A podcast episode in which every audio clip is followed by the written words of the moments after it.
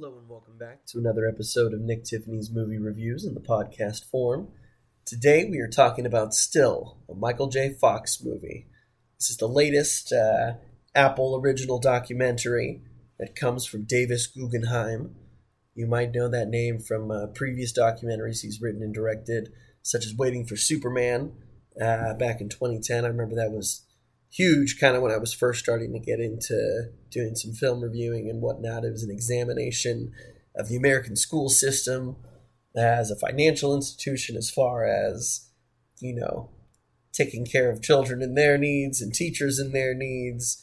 Uh, he also directed An Inconvenient Truth, Al Gore's uh, global warming kind of lecture circuit uh, with a call for immediate action. Um, and looking through his uh, his other works. He's primarily done a lot of little different political documentaries, um, following President Biden, following President Obama at one point.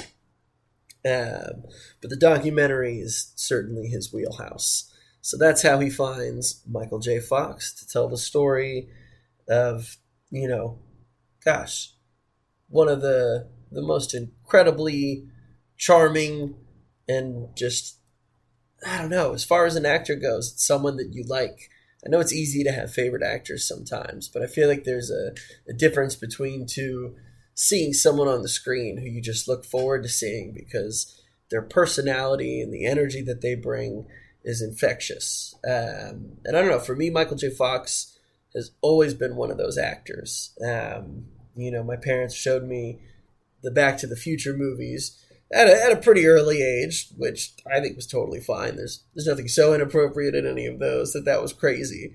Um, but from the DeLorean to the time travel to just you know his life, his quote life vest, um, everything about his character was so enjoyable and was just so much fun. Um, and he really makes those movies. I mean, he there's a lot of great stuff in there from Doc Brown to time travel and everything else. But I mean, Michael J. Fox is Marty McFly. Um, and of course, I never watched Family Ties growing up. Uh, was born about a, a decade or so late on that.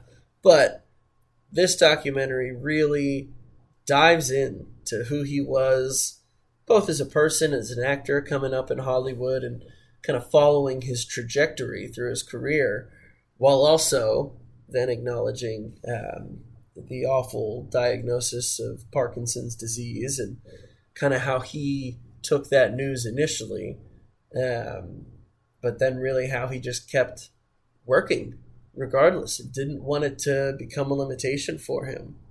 And so, as I'm looking through his IMDb page here, I mean, the man is still working today. Uh, you know, at one point he had a Michael J. Fox TV show. I remember his voice from Stuart Little, uh, the Hugh Laurie uh, Mouse movie back in the day. Um, those, uh, you know, that was late late '90s, so that was like perfect time when I was a kid. Um, but I remember his voice from that. There was the Atlantis Lost Empire movie where he voiced uh, Milo Thatch, who you know was a huge cartoon character. I feel like at the time for kids my age. Uh, super awesome, super awesome movies. Um, but Michael J. Fox, I mean, recently I've been watching Curb Your Enthusiasm, and so he'll pop up every now and then, kind of messing around with Larry David, and you know, of course, Larry David's just the most inappropriate person ever.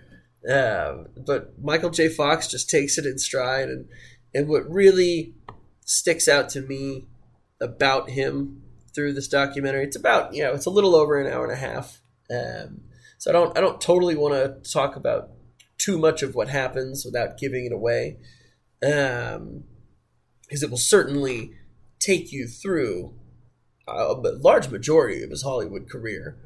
Um, but what's really special, I think, is you know moments where he first talks about working with Tracy Paul Pollan, his wife, uh, back on Family Ties, and you know, this woman who was so unlike any other person he'd met, both in Hollywood and the real world. At this point in time, he's on the top of the world. He's boy wonder. There was nothing he couldn't do or couldn't get away with. You know, and here was a woman who was kind of challenging him and putting him in his place and saying, "Hey, no, you're being a jackass to me. So don't talk to me like that. Don't don't be doing this." And so, you know, it was really interesting to see how she really changed him. She really grounded him. Um, and then obviously, after the diagnosis, has been such an anchor for him.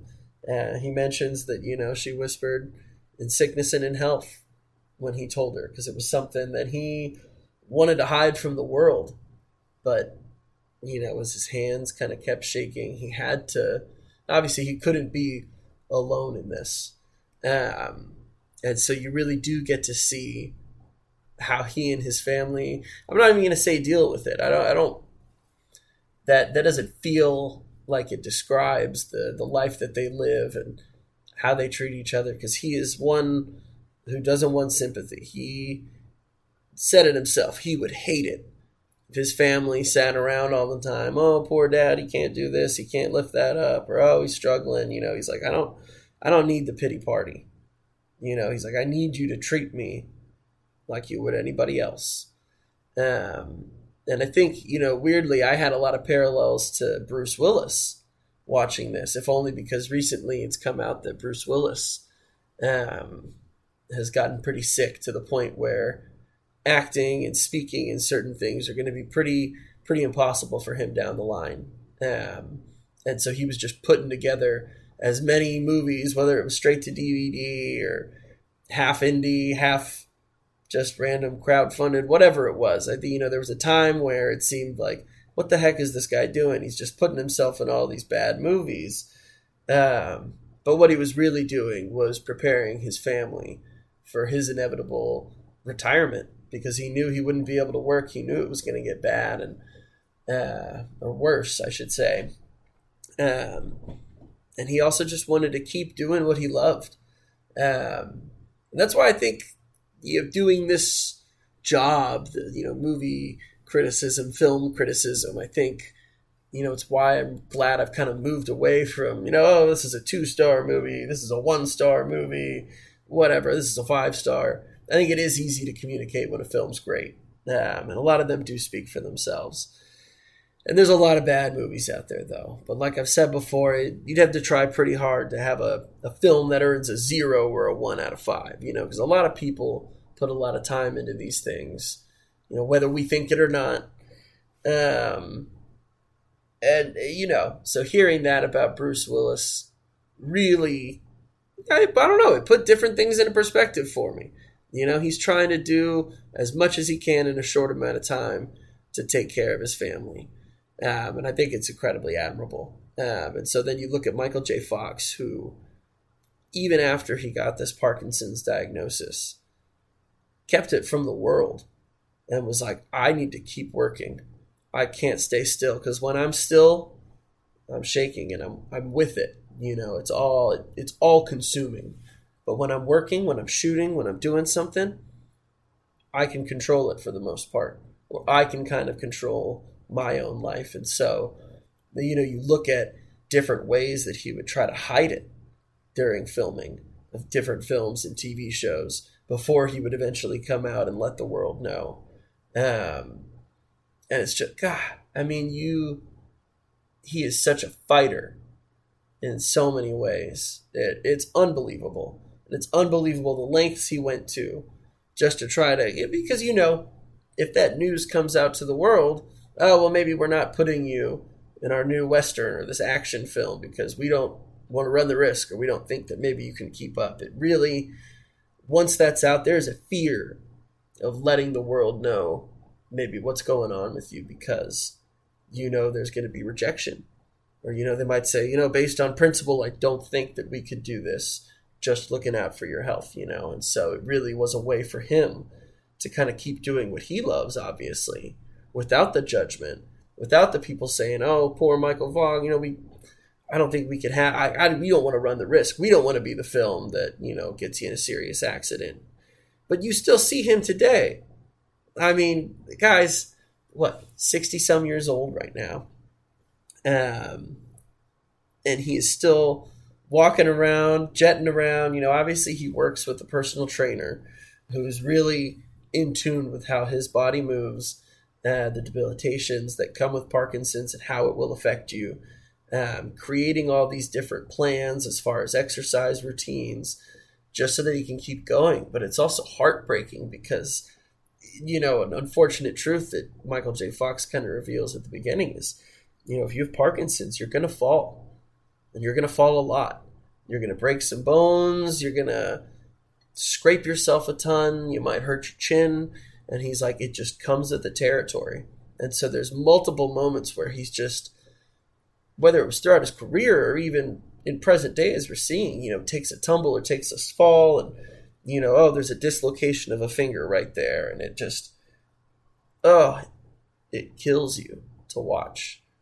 And of course, the doctor is like, you know, you just need to rest, you need to do whatever. Don't be walking around, don't be doing this. But that's like telling someone not to, to breathe. You know, he cannot, he will not submit to this illness. Um, and, you know, it was really touching getting to see his family. Um, he's two daughters, or maybe three daughters, even, I think, actually, um, and a son. And so just listening to their interactions, seeing them as a family unit. Um, it's just really touching. It's touching to see the legacy that he's leading. Um, you know the love he has for this family, and obviously the love that they have for him. Uh, I just think this documentary is a winner. Um, you're gonna leave feeling changed, and I think a, a really good way for me it really shined a, a brighter light on Michael J. Fox than I kind of already had. Um, it was really cool to see a lot of different footage from some of his earlier works and watching this kid grow into the the adult that obviously I know now and the man I see now. But um, outside of those Back to the Future films and some of his kid films, you know, it was really fun to see him pop up in all these different roles, and so it gives you a lot to kind of go and look back on. I'm like, you know, I've got some I've got some movie homework to go back and watch. Um, but I just I I really do implore everybody to give this film a shot and to check it out. It is well worth your while. Um, can't say enough great things about Michael J. Fox as a person and an actor.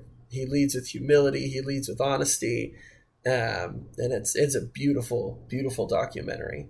Um, so please, everybody, I'm like, if you have Apple TV, watch it. If you don't, we'll find you. We'll find you another way. Because I can definitely see this popping up towards the end of the year as something that people uh, people certainly look back to as one of the better documentaries for the films this year. So thank you again for listening, guys. Stay tuned. I know I keep saying it, but we really we, we got an overload of SIFF coverage coming to you. So stay tuned for that as well. Thanks again.